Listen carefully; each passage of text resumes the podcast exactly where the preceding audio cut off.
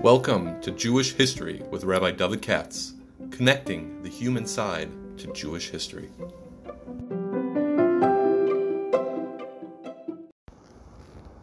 For sponsorship opportunities or to support this podcast, please visit our donate page at www.support.rabbidavidkatz.com. Hi, it's Wednesday, so according to the schedule they're keeping me on, I have to do a yahrzeit talk today about some famous person. Trouble is, it's slim pickings this week, even though Chaim sent me a bunch of names, so I didn't like who I saw on the list, so I just opened up another site right there for the month of Adar, and the first name I came across was one that really impacted with me, and that's what I'll talk about today. That's somebody you probably never heard of, Azaria Figo, Rabbi Azaria Figo um, who was a big rabbi in Italy in late 1500s, early 1600s. Again, I know you don't, most of you don't know who I'm uh, speaking about, uh, but I do. This is somebody, I don't know why, but for some reason, for decades, I found it very interesting, a very interesting personality. And uh, I was drawn to this long ago. I don't, not sure myself why, but uh, he, the, the, first paper I did in graduate school was on uh, Azaria Figo. So let me describe what I'm talking about. There's, here's a case of a very interesting person, of a great rabbi, who was in Italy in the late 1500s, early 1600s. And most people don't know anything about the Jews of Italy. Why would you? But it's a very complicated and very fascinating situation. And he was born and lived a long time in Venice. Most of us don't think of Venice necessarily as a big Jewish center. You've heard of the ghetto there, but you're probably not aware that long ago, Venice was one of the main Makomos HaTorah, believe it or not, um, in the world. At the same time that Venice was like Vegas, you know, like Caesar's Palace. It was a wild and crazy uh, goyishe place. But it's true that there was a big, important Jewish, not a big, not large, but very important Jewish community there. And here's somebody from that background. The Jews of Italy from long ago are an extremely interesting group because they're very variegated. Italy did not exist as a country. That only started in the 1870s. Until then, what you look on the map of Italy was like 10, 12 different countries. There was the Kingdom of Naples in the south and the Papal States in the middle. I don't have to give you the whole business. But in the upper right hand corner, what we call the northeast, was something called the Republic of Venice, which means the city of Venice that I know you've heard about, with the canals and no streets, all water. But that city was a powerful um, force once upon a time and conquered and ruled an entire area of Italy, a province called Venetia, uh, which is a very important strategic place and was very prosperous. And uh, believe it or not, it's a small place and it was powerful once upon a time. And they didn't like the Jews at all, but they had Jews there. And Venice has the first ghetto. Now, the Jews of Italy, especially in the time that I'm speaking about, uh, Azaria Figo, or Pico, I should say, really we all call him Azaria Figo because if you look in Hebrew, it's Azaria and then Fe, Yud, Gimel, Vav. So the average guy says Figo. Really, it's a Spanish name because he's a Sephardi, and there's a town in Spain called Pico. But who needs to know that? Anyway, uh, at that time, there were five different Jewish communities in uh, in Italy and most of Italy.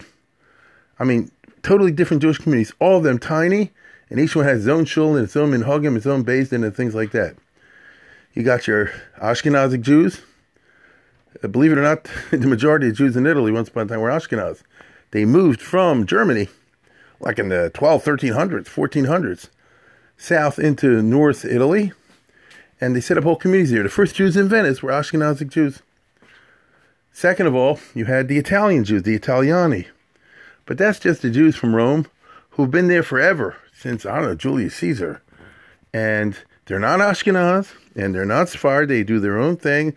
They have their own minhagim and their own siddur and their own machzor, and even their own gedolim. Long, long, long ago, although they weren't particularly famous for being big in learning, but Jews in Rome and places like that have been there for a long time, and small groups of them formed kahillas and communities throughout Italy as well.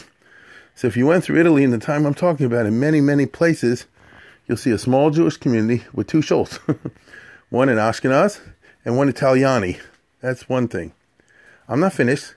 Then you got three types of Sephardim chocolate, vanilla, and strawberry.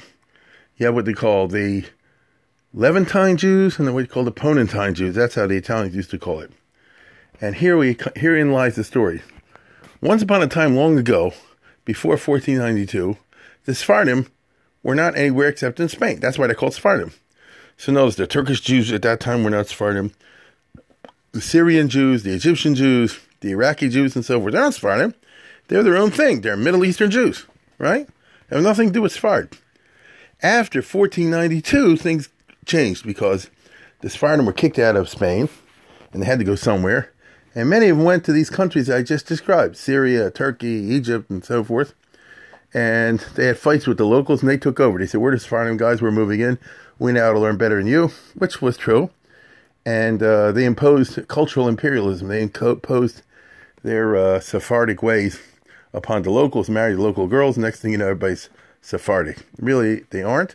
Only the Spanish Jews who moved there are Sephardim, but became Sephardiized. And so, of these groups, they many Jews, let's put it this way, many Jews moved from Spain after 1492 and ended up settling in what we call the Ottoman Turkish Empire, which was the big Muslim empire of the 15, 16, 17, and 1800s, and ruled what we call the Middle East and even a third of Europe. I'll say it again, a third of Europe. In the 1500s, the Ottoman Turkish Sultan, the emperor, captured Hungary. That's how big the Turkish Empire was once upon a time. And these are Sephardic Jews. Uh, they're the frum ones.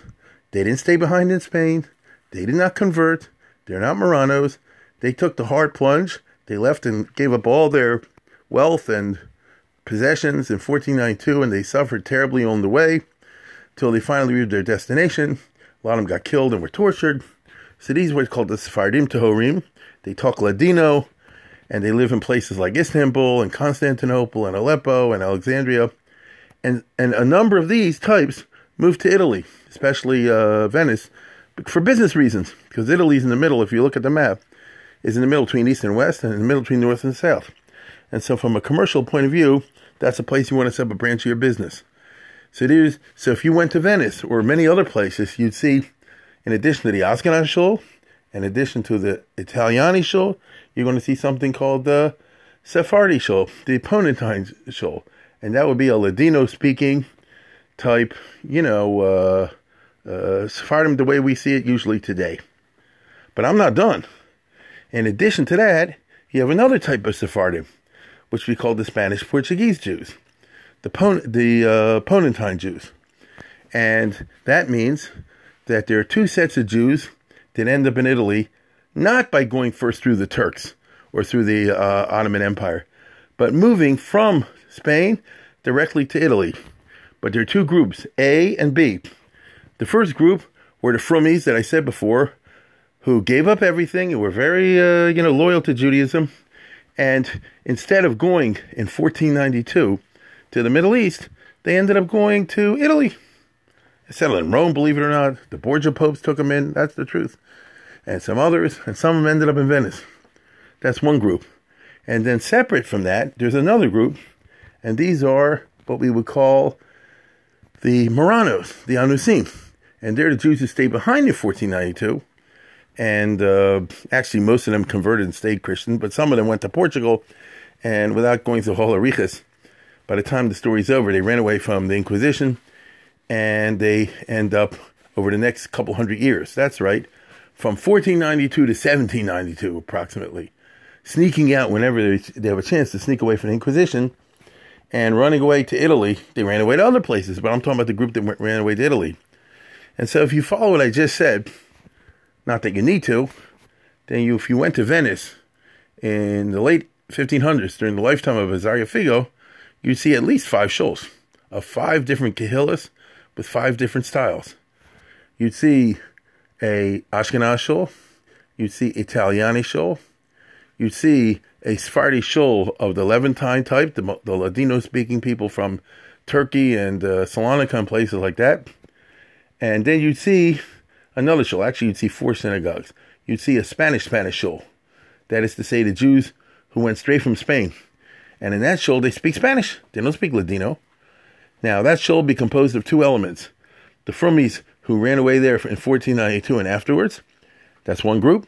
And the second group would be in that community would be the Marranos, who here and there somehow or other escape from Spain or from Portugal and end up in Venice.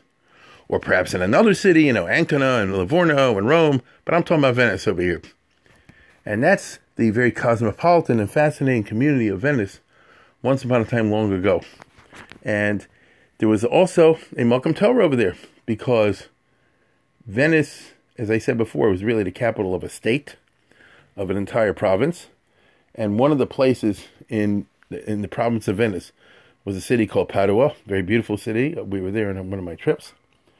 And Padua had a, a world famous university, and one block away from the world famous university was a world famous yeshiva and, and a ghetto. It's true. Not many people are aware that Padua, like the Volozhin once upon a time of Italy, and I mean that for a couple hundred years, because it was a father, son, grandson, great grandson, that kind of thing as the Rosh Yeshivas. You've probably heard of the Maharam Padua. That's the name that would be familiar to you, possibly. The Rosh Yeshiva in uh, Padua. So Venice is not so far away, and therefore Venice has the hashpah of Padua. So it's a city of all kind of Jews, including frum and including Talmidei Chachamim. And it's also true that a lot of people wanted to visit Venice, especially rabbis who wanted to get their books published, because Venice is the most famous city for early Hebrew printing. The Gemara, perhaps you know, was published in Venice in the 1520s. And so Venice was a hot place. Now, Zar Figa was from Sephardi variety too. His family ran away in 1492, but they went straight to Italy. So they're frum Sephardim. They don't talk Ladino. They speak Spanish, and they're Orthodox Jews. But what we would call today, um, how should I put it? Right wing YU. That's how I would say it. They were definitely modern, but they're definitely frum, obviously. And when he was born and grew up, his family was a uh, integrated Italian, Spanish, Jewish family, and he was given by his parents a good Hebrew education and a good secular education. And Hebrew education in Italy is very interesting because at that time they didn't do it the yeshiva style, which all these Gedolim like the Maharal were complaining about elsewhere in which there's no curriculum, no order. You learn a little uh, Hebrew, then you learn a little Chumash and Rashi, a little, then go right way to Gemara, and before you know it, you're trying to figure out Tosis. This is the old system that went on for hundreds and hundreds of years and uh, produced all kind of interesting individuals. In Italy, they were more influenced by the Goyim, and therefore they believed in something called a school with grades and a curriculum and report cards. I kid you not. It's all frum. So the Italian Jews had a frum haskalah, if I can use that term. And uh, one of the things they emphasized was first you learn how to read and write Hebrew, then you learn your dikduk very well, then you learn how to write letters and things like that in correct Hebrew, and then eventually you move to Chumash, and then eventually you move to Chumash Rashi, and then eventually you move to Mishnayos, and then eventually you move to Gemara, you know, that, that kind of system. And he came up in that system, and his parents wanted him, like all Jewish parents, they wanted their son to be a doctor. And so um, at a young age, he's on a college prep course and I'm serious. And he um, is getting ready to go to the University of Padua because the University of Padua is not far away. And it was the only university for hundreds of years that allowed Jews to enroll as students there. The other universities, being very Christian, uh, wouldn't allow any Jew in. Padua was also very Christian, but they had more liberal ideas in this particular regard. And he's going to be a doctor. Let me tell you something. A lot of big rabbonim and poskim in Italy in the 14, 15, 16, 1700s, people who wrote this farm, Shalos and Shubas, were college grads. They had MDs from the University of Padua. It's a very, it's an unknown but very interesting uh, chapter in Jewish history. And that's what he would do. So as I say before, right wing YU. He'll get a smicha of some kind or another, or you know something to that effect. He'll get an MD because after all, that's the only college course anybody wants to take in the 1500s. You know, you're not going to do too much with a PhD in philosophy or history in uh, the 16th century if you're Jewish. But an MD, obviously, you can set up a practice. But right in the middle, as happens sometimes in right wing YU families, he had a change of heart, he tells us, and he said, I abandoned my girlfriend and went to my true love. That's his language. I, I dropped out of college prep and went straight back to yeshiva because he liked learning and he threw himself into that. Uh, it's a very famous uh, passage, often quoted in the Jewish history uh, books of, um, you know, uh, original documents and quotations. And so here you have just an interesting type of person, and he interacts with uh, the rabbis in Venice and others. And because he wanted to go the yeshiva route, so he even left Venice to go to, how should I put it, to go not to Lakewood. He didn't go to, to Padua. That would be like going to Lakewood. But he went to a chashiv yeshiva mm, outside of, uh, of Venice in Gorizia. You never heard of it. It's in the northern part of Italy today. Where there was a big Talmud Chacham, the Shalzin was Beersheba, Risacha Ber Eilenburg, and he learned there for a while. So this guy's really into learning. And he put in the time, he plugged away. Now you have to understand, at that time, Italy is a weird place because Italy is um, under the Catholic Church. And in the 1500s, not long before his birth, the Catholic Church, for a certain number of reasons, went nuts over Hebrew books and burned them all. They burned all the Gemaras. They prohibited anybody from using Gemaras. Others farm. It got really, really tough. And the result was that there was a dearth of Sfarim. Somehow or other, obviously, the Jews managed to wiggle around it, but it wasn't so easy. It was not easy at all. And they had to get special permission from the Pope and change the cover page of some Gemaras and call it a Rif. There's a ganze maiseh involved with all these sort of things. But I'm simply pointing out it wasn't so simple to learn, even if you had the cheshek to learn in Italy in those centuries. But he did. And when he was in his 20s, he, I don't know why, but he got lucky. He got a, a, a rabbinical position. He got smicha and he got a stellar. In Pisa, you like the Leaning Tower of Pisa? And Pisa was uh, one of the two communities. This is in the early 1600s. Uh, he's born in 1579, and now at this time, I think he was in 1606 or something like that. Uh, and here, in, or I said that wrong a little bit later when he was in, in, in his late 20s. But whatever the year was, he uh, is in now one of the few, few, few communities in Italy in which the Jews are treated relatively more easy. In the time he lived in the 1500s, 1600s, 1700s, the Jews of Italy had it really rough, worse than elsewhere, because the Catholic Church, as part of its reaction to the Protestant Reformation, cracked down on laxity in the church. And unfortunately for the Jews, their collateral damage, one of the things they cracked down on was not enforcing fully all the anti Jewish laws that are on the books in the Catholic laws. And to use plain English, that is when they set up the ghettos. Before that, you could live wherever you want. After 1550s, all over Italy, uh, just about. The Jews have to live in a special quarter in town. Usually, it's the most unhealthy place. It's like living in a certain jail. Uh, life was tough. They denied the Jews the right to practice business. The Jews could only engage in these very unhealthy, I mean, physically unhealthy pursuits, you know, with the pillows, I forget what it was, and grinding lenses.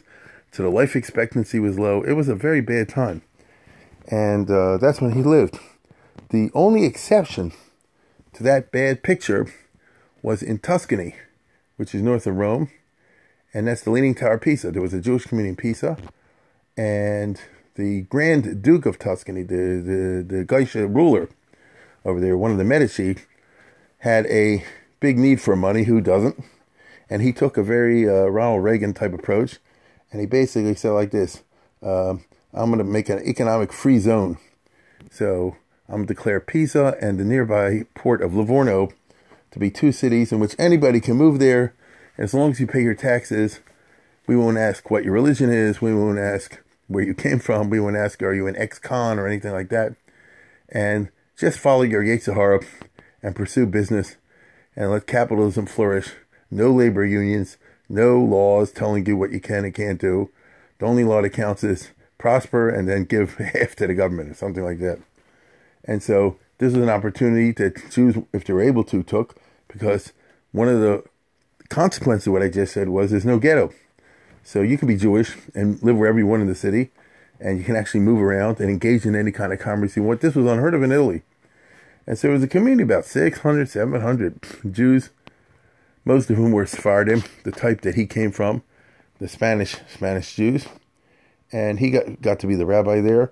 I won't say it's a very frum community. I won't say it's a community where anybody knew anything. It was not. And so here you have a guy who's really into learning. He loves this kind of stuff. He belongs in Bnei Brak. He belongs in Lakewood, no question about it.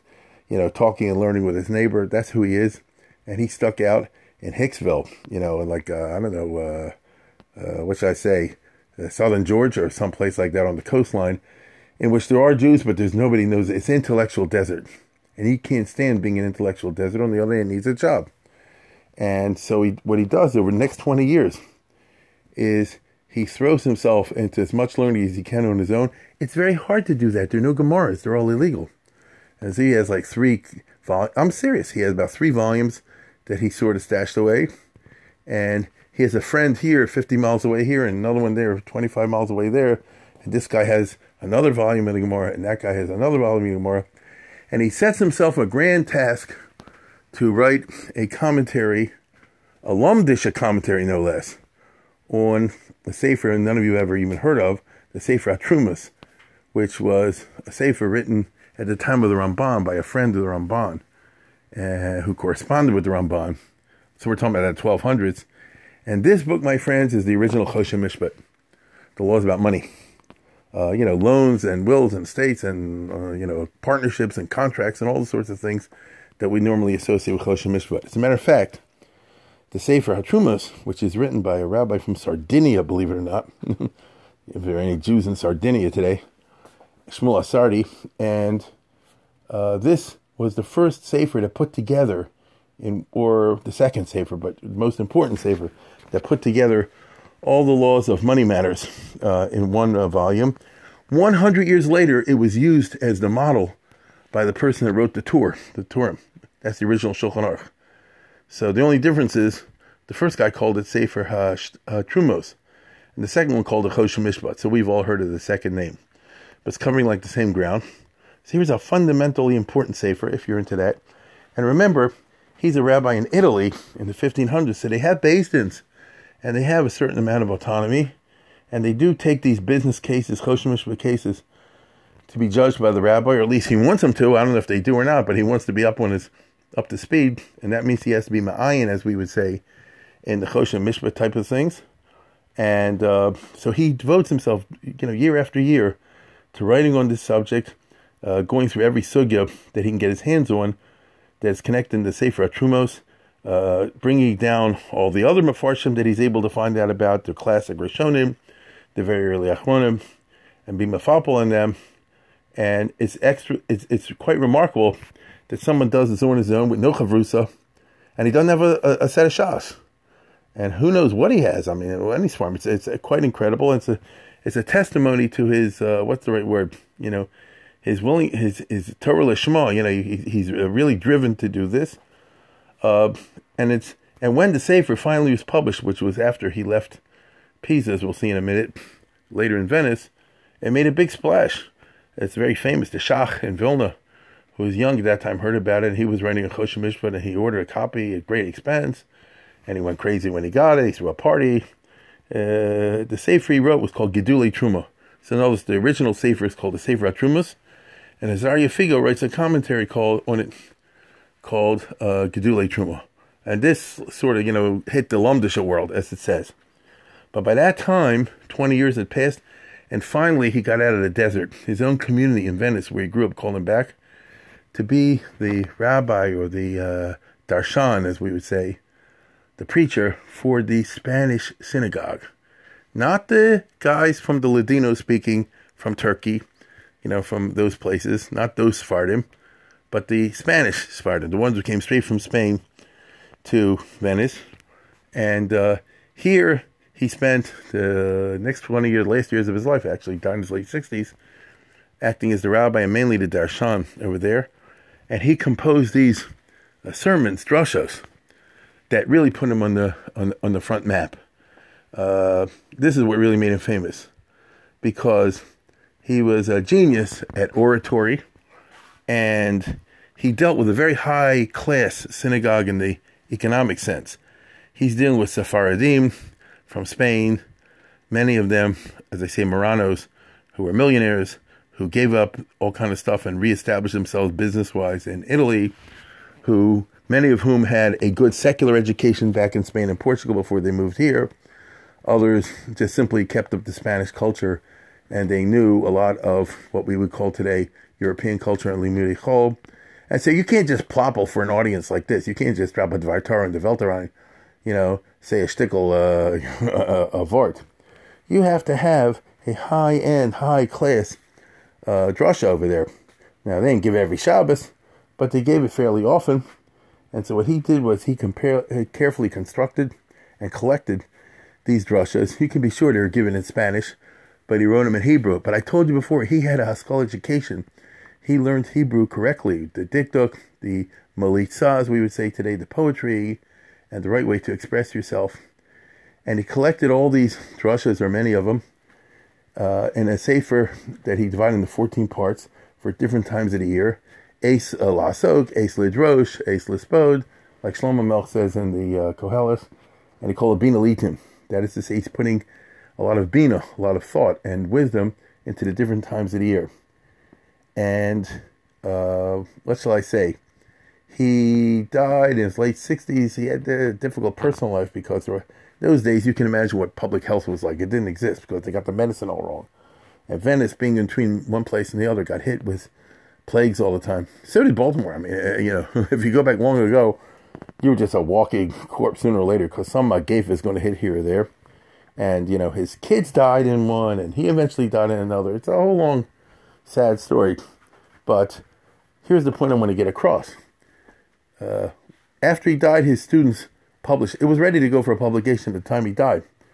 They published the Bina Litim. It took off. This became the number one cheater book for rabbis for the next couple hundred years. The book was reprinted in Eastern Europe 55 times. There's no sefer like that. You understand? Now, why was it reprinted all the time? Every rabbi needs to steal material for a drasha. Somebody once said this book could be called uh, Mayim Gnuvim, Stolen Waters, because hundreds and hundreds of rabbonim in Poland, Lithuania, and Russia, and Germany, and Hungary, and the Sephardim all stole material from it because it's that good, and they would give it over like their own material, and then you sound really chashav to your balabatim. You sound like you know something. And uh, I guess that's a testimony of a certain type to the brilliance of the work. And I can tell you, just my own personal opinion, that's all you ever get. That's really great. I found this book like 30 years ago, 35 years ago, and it's really caught my interest because he has a certain style. First of all, the Hebrew is unbelievable, very high class, but but plain. In other words, uh, not mali- you're not full of melitzos. It's it's extremely direct, very well crafted, very well written. Even though the speeches were in Spanish, and they're for all the different times of the year. So he's got stuff for Purim coming up, obviously all the Yamim Tovim, and some other Sephardic type days. They used to have special appeals for uh, charity and for maintaining the yeshivas. And he's got stuff on Pirkei Avos. It's just really, really good. And his style, he's brilliant, is to take a subject and first of all, you apply the old fashioned way. You probably don't know what I'm talking about. In old fashioned drush, what you do is you start with a pasuk or a maimar chazal, and then you just ask questions on it. And that's your uh, springboard for presenting your ideas. You know, Bereishis Bara. Why does it say Bereishis? Why did it say Rachis or something like Oh, now you have a question. I give an answer and let's go off, and it could have nothing to do with Bereishis. But that was your starting point. And he strings together several dozen of these psukim or Maimar Chazals in a very nice way. And in each one, he'll start asking the questions why to say this, why to say that. And he will explain it by giving a highly original interpretation. You, excuse me, you never heard it before of this pasuk or this Gemara or this Medrash or something like that. And then with that new idea he that he just presented to you, he moves on to the next stage of the sermon, which he carefully crafted. It's all going to a certain end. And so he will explain to you in a very lofty and fancy way why one rabbi shechted the other rabbi in that famous party uh, uh on Purim. You know, and, and, what does it mean and why did it happen? And uh, he will explain this Pirkei Avos passage in a very wonderful way, based on a close reading of the words and a fine feel for the language, but also a very lofty idea. And so by the time it's over, as I said before, you didn't just hear some Dvar Torah in the Weltron, you heard a, a masterpiece. And it's and he, he hit a home run. What can I tell you? Unfortunately, he died. He didn't get to see the book take off. But as I said, it's up there. I've been speaking about a genre of literature most people are not familiar with. It's called the Drush literature. And I guess if you're not a rabbi, why would you need to know about it? But rabbis and, and rabbi wannabes have been, you know, uh, looking at this literature for hundreds of years. Nowadays in America, the vast majority of people, those are listening and those not listening, I have no idea what I'm talking about. There's a whole branch out there of these Sfarim over the ages, and uh, some are better and some are worse. Everybody who knows anything about this literature knows that there are three masterpieces. One is the Bina Leitim that I just described. One is Rabbi Yonason Eibeshitz's Yaaros Devash. And the third one is from the uh, Olas Ephraim, from what you know as the Kli Yakar. These are the classic cheater books of all time. Fortunately for me, nobody knows about this, so I could quote them at length and, you know, sounds like I know what I'm talking about. Although, um, thank God I'm honest enough to tell where I got it from. I got to tell you a story. Um, but before I do that, I just want to say this was a crazy period in Jewish history. He has shalos and chuvas that are not published, but they appear here and there. And just to give you an idea of the nutty nature of the times, there was a question that went along the following lines. Just listen to this. There's a father who's in Italy. He had two sons he left behind back in Spain. He were Marranos. They ran away. Uh, one son is a priest, uh, but secretly he's Jewish or something like that. And the other son uh, ran away from Spain and now lives in Rome. And he's a businessman, and he and he has business connections with machers inside the Vatican.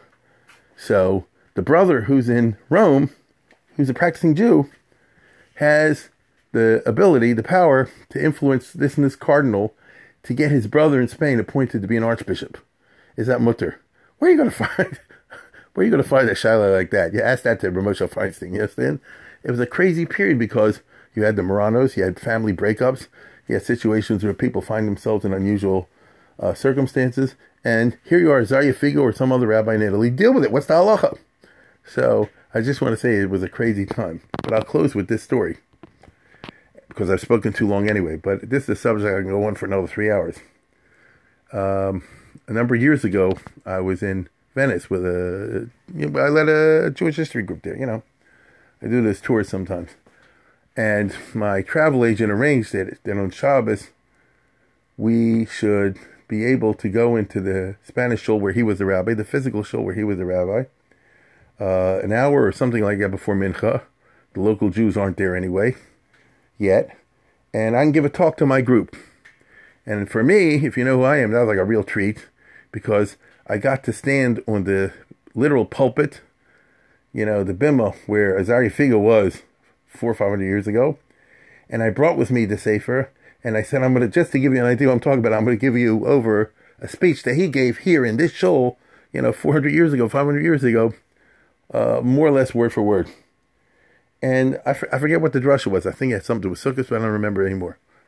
And if you know anything about Italy and these countries, you have to have full time security. The terrorism is nuts over there. So they have uh, Israeli security guards there 24 7. They got Italian police there during services. And so the shul is empty except for these Israeli security guards who are not from. And as I said before, I had my group of what, 20, 25 people. And I, and I started going through from the pulpit, you know, from the high uh, bima and the old uh, Spanish, the Shole uh, Español, as they call it, the Spanish synagogue where Azaria Figo was. And I was saying over to Drasha, the Israeli security guard was listening. He came in, and then the next security guard came in, and one told the other, and the whole group coming in because they're fascinated, not by me, but by the content. Then the Italian Jews start coming in for Mincha, and same thing. They're all sitting down there. So by the time we're finished, we had a ganze crowd. And again, it's not me. I'm saying over, it's not my material. I'm saying over from, a, from the Bina Leitim. And when it's over, the president of the community of the and he says, Wow, does you're some speaker. It's amazing ideas. I say, It's not me. It's a rabbi who was in this shul. He said, When was this? I said, Azaria Figo, 300, Azaria Picho, 300, 400 years ago in, in the 1600s. He said, We do not know our own history. He says, Maybe somebody should teach us about there because we're sitting on a gold mine. We don't know anything about it. That, my friends, is uh, really the truth. So I leave with this message. If you're a Lamdan, you might want to take a look at the Sefer uh, Gedulei Truma, if you're into Choshen Mishpat, if that turns you on. But if you're not, if you know Hebrew a little bit, then uh, you want to chapais your your local Orthodox rabbi, get a hold of the Sefer Bina Litim. There's a new edition that's very nice, last 30 years, and uh, try to work your way through one of those drushes. Now it's coming up Purim, and afterwards it's Pesach. You got plenty of material in Purim and Pesach and and uh, Sfiras Omer, and I think you will come out a more well-rounded and and culturally enriched Jew in the Torah sense. And if that's so, then this will be a tribute to his yahrzeit. And boy, I've gone too far over time, but I think the subject was worth it. Bye.